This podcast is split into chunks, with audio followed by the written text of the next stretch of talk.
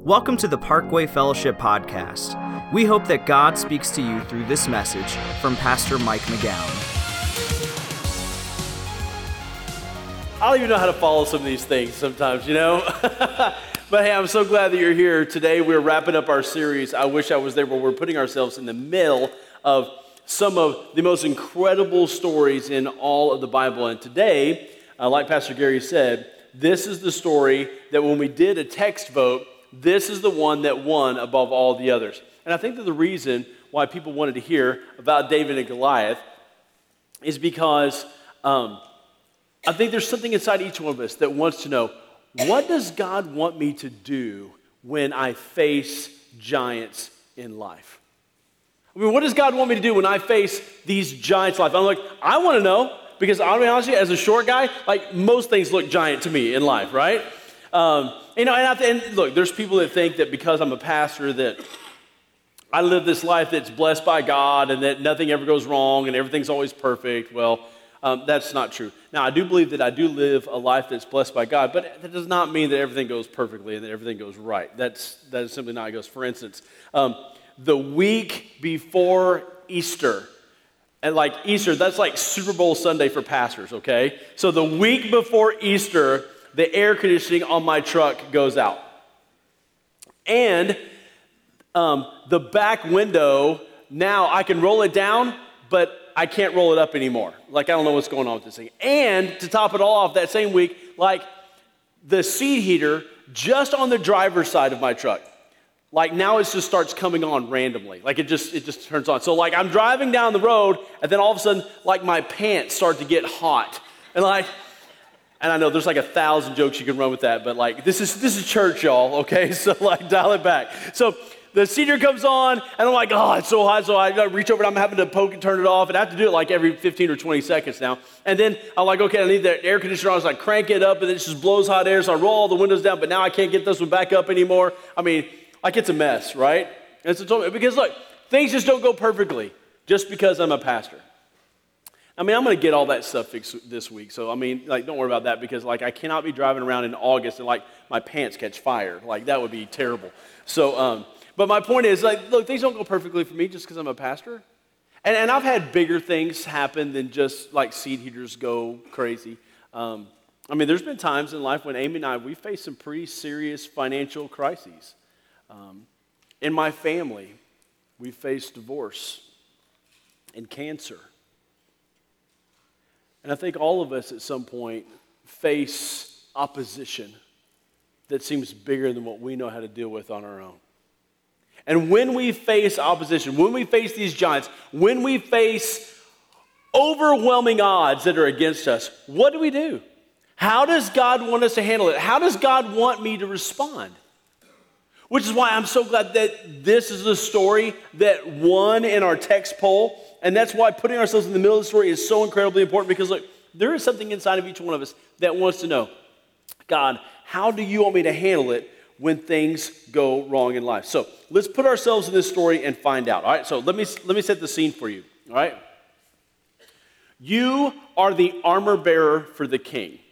What that means is, is that you are solely in charge of polishing and cleaning and protecting and providing the armor for the king. So, consequently, you are near the king everywhere he goes because you have his armor, you are the armor bearer. And as such, when the king is on the battlefield, whether he's actually on the field or actually in the tent near the battlefield, you are with the king. And so you overhear a lot of conversations that he has with his generals and with his commanders as they give him reports about how the battle goes. All right? So that is the scene and that's the role. So what's happening at this stage in the game is that the Israelites are fighting the Philistines. The Philistines are camped on a, uh, on, a, on a hillside over here. The Israelites are on a hillside over here, and there's a valley in between them. And so if you were there, what would you have seen? So go ahead and pull out your message notes. We're going to be in 1 Samuel 17. If you want to just take notes in your Bible, you can. You want to take notes on the paper provided for you, you can do that too.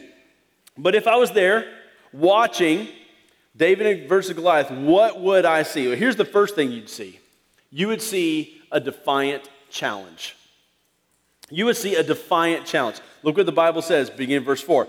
A champion named Goliath, who was from Gath, came out of the Philistine camp.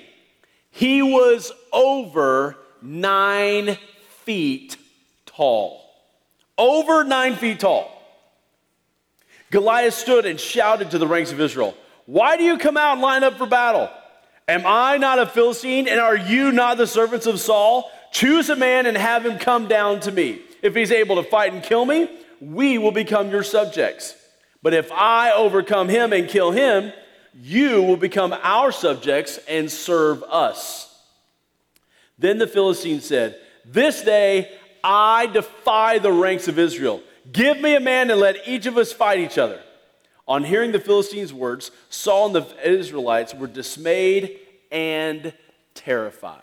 Okay? So get this. So at sunrise, out of the Philistine camp, literally comes out the biggest human being you have ever seen in your entire life. I mean, this guy is over nine feet tall. And he might have looked a lot like this. Okay, so let's, let's bring Goliath out. All right? So, yeah. So we decided we would just kind of make a Goliath so we could kind of get some scale about this. And get this Goliath, he's not like just some tall, skinny dude, like a, you know, you know, like Dikembe Mutombo, okay? He's like an enormous mountain of a man. I mean, he is huge. He is enormous. He is the biggest human being you have ever seen in your entire life. And his name is Goliath. And the challenge that he issues shakes you to the core. The challenge is what was known in the ancient world as a single combat challenge. Sometimes, in order to limit bloodshed, what they would do is one representative from an army would come out and another representative army would come out and they would fight each other. And whoever won, that army won the entire battle. So instead of thousands or maybe even tens of thousands of people dying, only one person died. And it was called the single combat challenge. And so a Goliath comes out and he issues this single combat challenge. And today, and well, and normally in these things, most of the time, what was at stake was territory. You know, like, hey, we'll take over this land, we'll extend our borders out to here. But today, the stakes are much higher. Today, the stakes are about slavery. Because if you win, the Philistines become your slaves. But if Goliath wins, then you become their slaves for the rest of your life. That's what's on the line. And by the way, Goliath, he's not just defying the armies of the, ar- the army of Israel. He's actually defying God himself. Because in, their, in those cultures, they believed that their gods fought for them when they went into battle. And so when Goliath defies the armies of Israel, he's really defying God himself. That's what he's really doing here. And we know from other verses that we're not going to have time to read that Goliath comes and he issues this challenge every day for 40 days. No takers. Every day for 40 days. And being a Jew, good Jewish armor bearer that you are, you realize that, hey, here on day 40, God is probably about to do something big. Because God always does something amazing after 40 days. Like in the Old Testament, think about it. It was after 40 days that God stopped the rain on Noah and the ark. It was after 40 days on Mount Sinai that God gave the Ten Commandments to Moses. It was after 40 days of the spies scouting out the land that the Israelites finally invaded the promised land and took over. And so here it is, day 40, and you're thinking, God, I wonder if you're about to do something great here. I wonder if something really amazing is about to happen. And sure enough, it does. Because on the morning of the 40th day, into the camp walks a young, confident young man. And you're looking at this person, you're thinking, man, he can't be more than about 14 years old. Modern day standards, he would be in about eighth grade. So this confident eighth grader walks into camp and he hears Goliath's challenge from the valley floor, and he marches over to Saul's tent where you are, and he says, Hey, King Saul, I volunteer. I want to be the guy that fights Goliath. And you hear the king, the king's like, Yeah, I don't know if this is a good idea. Like, you're in eighth grade, man. Like, I don't think that you're up to this. I don't think this is maybe a really good thing for us to do here. And, uh, and as the armor bearer, you're there and you're listening to the story. And you're listening as he and Saul talk. And so then here's the next thing you hear you hear about a boy with two tales and five rocks. Not tails like, you know, tails, but like tale, like a story, okay? Um, you hear a boy with two tales and five rocks, okay? Here, here's what the Bible says, verse 34. But David said to Saul, Your servant has been keeping his father's sheep. When a lion or a bear came and carried off a sheep from the flock, I went after it, struck it, and rescued the sheep from its mouth. When it turned on me, I seized it by its hair and struck it and killed it. Your servant has killed both the lion and the bear. This uncircumcised Philistine will be like one of them because he has defied the armies of the living God. The Lord who delivered me from the paw of the lion and the paw of the bear will deliver me from the hand of the Philistine. Saul said to David, Go, and the Lord be with you.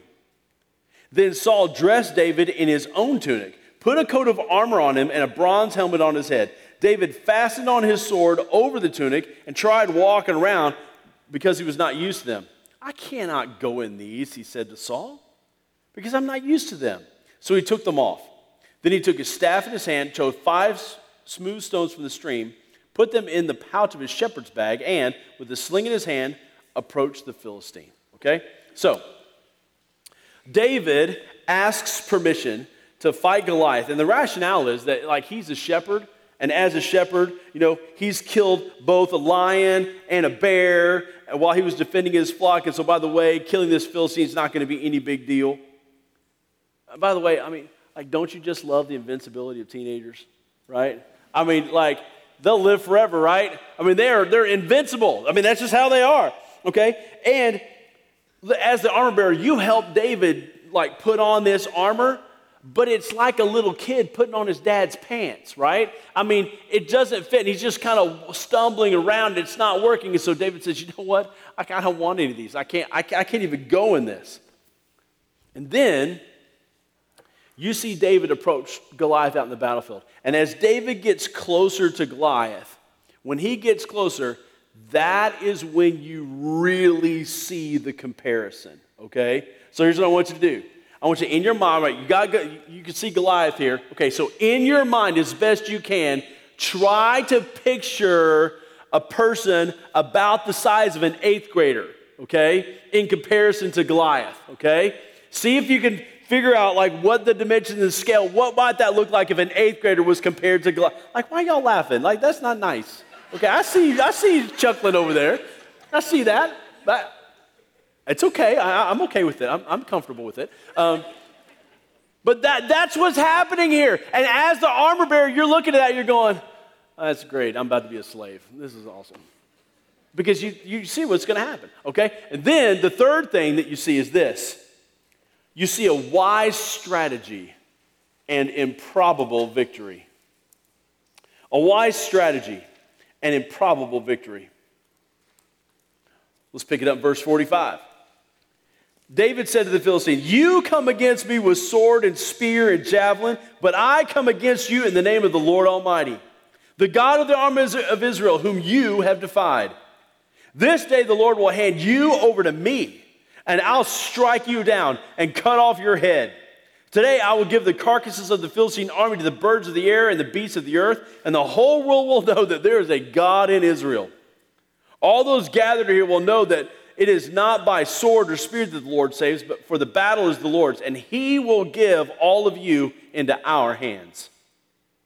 As the Philistine moved closer to attack him, David ran quickly toward the battle line to meet him. Reaching into his bag and taking out a stone, he slung it and struck the Philistine on the forehead. The stone sank into his forehead and he fell face down on the ground. David ran and stood over him. He took hold of the Philistine's sword and drew it from the scabbard. After he killed him, he cut off the head, he cut off his head with the sword. When the Philistines saw their hero was dead, they turned and ran. Wow. How cool is that? Okay, so let me kind of paint it for you here. Here's what happens. So you see David. David goes out there and he calls out to Goliath. He says, Hey, Goliath, today you're going to die. Today you're going to die because you haven't just defied the armies of Israel, you defied the living God. And when you defy God, I'm telling you, you giant, today you are going to fall. That's what he says. And then David, he puts a stone in his sling and he races out to the battle line. And that's when you see it. You realize David's brilliant because Goliath is what was known in ancient times as heavy infantry. Okay? He's got lots of armor, he's got a shield, he's got a sword, he's got a spear. Know, things for close hand to hand combat. But David isn't going to fight that way. David takes the approach in what ancient times is known as a slinger. A slinger is just what it sounds like. Slings a stone uh, in his, above his head, and these slingers were crazy accurate. Very, very accurate. And they usually fought not hand to hand, they fought at distances of 25 to 50 yards away. And they could sling a stone so hard that it could travel 60 yards in one second. So it would be like sling, bam, it's there. I mean, that, that, that's what happened. And so you see, you're like, you realize David is going to do things on his terms, and you realize, holy cow, David is going to get off five, six shots, multiple shots before Goliath is even able to take a swing and get David within reach. And so you see David take that sling, and he takes that sling and he zings it at Goliath, and it, that thing goes, that stone goes so hard and so fast, and it hits Goliath in the only place where he doesn't have armor, and that is right between the eyes. And it hits him so hard that that stone sinks down into his forehead and knocks him unconscious. And so Goliath falls face down. And we know that David was a safe distance away because the Bible says at that point, David ran to Goliath. He runs to Goliath, and Goliath's not dead. The stone's not what kills Goliath, okay? The Bible's pretty clear about that. David takes the sword out of Goliath's scabbard and kills Goliath with, Goliath with the sword, and then he cuts off Goliath's head. And then David, he takes his head, and as he holds it up like this in victory, you and all the, you're the so you and all the other soldiers, you're sitting there going, you're looking at each other, and you see this most improbable thing that just happened. And as David lifts his head, you all go, yeah! like that. And then you run after these Philistines because, you know, they're supposed to be your slaves, but they don't do that. They turn tail and they take off. I mean, you knew you probably couldn't trust them in the first place, right? To keep up their end of the bargain. And so you end up chasing them uh, down through the valley, and you and your army kill almost all the Philistines that day. It's a huge victory. Unbelievable how it happens. Incredible. And if you were there and you saw all that go down in person as the armor bearer, you would arrive at multiple conclusions. Let me give you at least three. Here they are. The first conclusion is this is that there is a huge difference between Goliath and God. Not between Goliath and David. I mean, there is, look, there's a big difference between, you know, me and Goliath, between David and Goliath. But there's a bigger difference between Goliath and God. Look, and see, that's what you got to remember in life. That when you're facing whatever giant is that you're facing in life, oh, that giant might look big. In com- and in comparison to you, it is. But in comparison to God, that giant is small. There's a big difference between you and the giant, but there's a bigger difference between the giant and God. The giant might seem strong, the giant might seem powerful, but I'm telling you what, God's stronger, and God is more powerful, and God never loses. Ever. So, look, whatever giant you might be facing. Divorce, cancer, alcoholism, a failing career, financial troubles, a rebellious child, infertility, depression, aimlessness in life, an unplanned pregnancy. A devastating breakup. Students, maybe it's final exams, okay? But whatever giant you're facing, look, that giant might be bigger than you, but it is not bigger than God. And that means that you turn to God for help. Like you learn how you lean into God during those moments. Because look, here's the deal if you try to fight the giant yourself, you're going to lose. I mean, how many foes had Goliath already vanquished in his life? Who knows how many? But when you face Goliath with God, that giant will fall. Now, look, let me be clear. That doesn't mean that no one will ever get divorced. That doesn't mean that you know, no one will ever die of cancer. That's not what I'm saying. But here's what it does mean it does mean that whenever you get to the end of whatever it is that you're facing, that there will be victory. I don't know what that victory will look like. I can't tell you what it'll victory like. Only God can tell you. Because I can tell you, nobody would have anticipated this victory that day. But I don't know what that victory would look like. But there will be victory at the end. And there will be victory because God is bigger than Goliath. Whatever giant you're facing, it might look big to you, but in comparison to God, it's not near that big. All right. Second conclusion you derive to is this. Number two, God uses past trials to prepare me for future victories. He uses past trials to prepare me and you for future victory. You remember when David told Saul that, hey, the reason that he was going to be able to defeat Goliath is because, you know, when a lion attacked the sheep and when a bear attacked the sheep, you know, he, you know, killed the lion and the bear. And so, psh, Goliath, no big deal. Well, I don't know about you, but like if I was a shepherd, and let's just say I had 200 sheep, if I got 200 sheep and some lion comes and it carries off one of my sheep, do you know what I'm going to do? I'm going to get on my knees and thank God for the 199 I got left. like, I, I, mean, it's circle of life, baby. Like, it's, it's I'm let, let it go. Like, just let, he can have it. Like, I, I don't care. Like, I got other sheep, we'll make more. Like, it's all right. But not David. David uses that trial. Actually, God uses that trial to prepare David for a future victory. See, God wasn't just thinking about the fate of the sheep that day when David beat the lion. God was thinking about the fate of Israel one day when David would face Goliath. So, look, I don't know what trials you face. I don't know what, maybe what you're facing right now. But whatever trials you face, that means that you turn to God. For instance, let me give you an example. I know a lady who was um, sexually abused by her dad when she was growing up. And, and I, don't, I, don't, know the details, I don't know how many times, but uh, even one time is too many. But uh, it, it ruined her life for a lot of years until she found Jesus. And when she asked Jesus to come into her life, changed everything.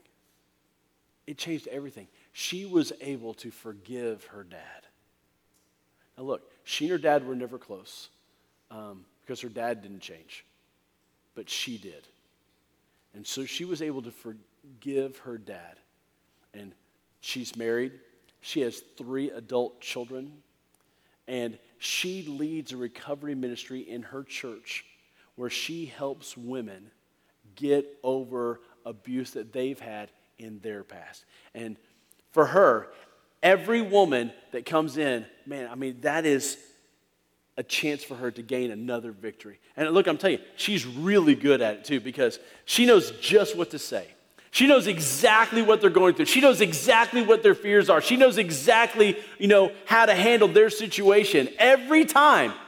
And every time one of those ladies has victory, she has victory in her life because God is using her to bring victory to them out of her past trials. So, look, I don't know what trials you're going through. I don't know what you've been through, but I'm telling you this God wants to use whatever you've gone through and whatever you're going through for a victory in the future. And I don't know what that might look like, but here's what you need to do. Instead of taking your pain and just wallowing in it and just sitting in it, You need to take your pain and you need to offer it up to God. And you say, God, I can't handle this anymore. I can't do anything about this. I can't fix this. I can't defeat this. And so I give you my pain. And when you give it to God, let God take it. And let Him bring healing to your own heart. And let Him decide how He's going to use your present trials for future victories. All right? If you were there that day, you'd, you'd have a third conclusion. Here it is. Number three is this. Is success starts with a relationship with God. It doesn't end there. Success starts with a relationship with God. It doesn't end there. Look, when David goes out to fight Goliath, like it, it's obvious he has a relationship with God because David says that he fights in the name of the Lord Almighty, whom Goliath has defied. And he says that God is going to deliver Goliath into his hands. Look, David's victory didn't result in a relationship with God, it started with one. It started with it.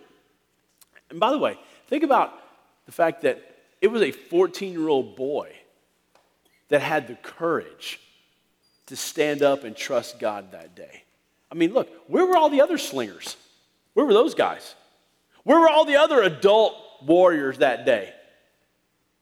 It makes me wonder what their relationship with God was like. Because look, in order for you to have a relationship where you will have uh, with God, where the victories over your giants are going to happen in your life, that relationship with God has to be at the front end, not at the back end. What I mean by that is that a lot of people sometimes they wait until they go through a difficult circumstance, or they have a trial, or they go through a challenge, or an, a, a really hard transition. And then that's what forces them to get on their knees and cry out to God. But David's example says, no, no, no, don't do that. Start with a relationship with God. Have the relationship with God during peacetime. And then when war comes, you are able to handle it. That means you need to seek God now. You need to develop that relationship with God now so that when the trials come, you can handle it. And it means that when the trials come, God will lead you to fight on His terms and not on the giant's terms. Remember, that's what David did. David didn't fight on Goliath's terms, David fought on God's terms. He fought like God told him to fight, and that was key to victory. And so, for you, if you will develop and deepen your relationship with God, God will show you how He wants you to fight these battles in life, not on the giant's terms, but on God's terms. Practically speaking, like what am I talking about? It means that instead of standing up and taking matters in your own hands, it means that you get on your knees and you put them in God's. It means that instead of deciding what you're going to do and then just finding enough people to agree with you so you feel better about it, that instead you're open to what God might want you to do and you find other Christ followers and you ask them to help give you godly advice. It means that when everybody else is being selfish, that you choose to be generous. It means that when things aren't going your way, that you don't wallow in your own anxiety and worry and fear. It means that you end up having peace in the midst of a storm because you trust in the one who calms the storm. That's what it means. Look, my, my point is this you will never, you will never know the joy of conquering a giant if you don't have a relationship with God first, not last. Because it's when you have that relationship with God that He shows you how He wants to take care of those giants in your life. So you got to start there. And how do you do that? You start there by making sure that you're reading your Bible every day, by praying daily, by being committed to be in church and be involved in your church, by being a part of a, a, Bible study or a small group where you really get to know people and they can challenge you and you can grow and you can deepen. You got to do whatever it takes to deepen your own personal relationship with God because it starts there, it doesn't end there. Now, get this every relationship you've ever had in your entire life, every relationship has a starting point. And it's no different with God. Your relationship with God has a starting point. And that starting point is asking Jesus Christ to come into your life, to forgive you, and choosing to follow him. So, look, if you've never done that, like you have to start there. Now, if you've already done that before, you don't have to do it again because once you've started a relationship with God, you, it continues. You don't have to keep doing it. So, if you've never asked Jesus Christ to come into your life, I want to give you a chance to do it today. There's a prayer at the bottom of your message notes. If you've never prayed that prayer before, then I want you to pray it right now. But for everybody else, if you've already prayed that prayer, understand that relationship with God is the start of future victories over giants in your life. Everybody, bow your head, close your eyes. Let me pray for us all. Heavenly Father, I want to say thank you for today. I also want to say thank you that on that fateful day when David stepped out to meet Goliath, God, you brought about an enormous victory that day. Huge, unbelievable. And so, Heavenly Father, I pray for everybody listening to me that's facing a giant in their life, no matter what that giant is. I'm asking that you would help them lean into you, that you would guide them, you'd lead them, you'd guard them, you'd protect them, and that you would help them gain victory over that giant. And you would use their past to help gain that victory, or you would use these victories to help them in the future to gain even more victories.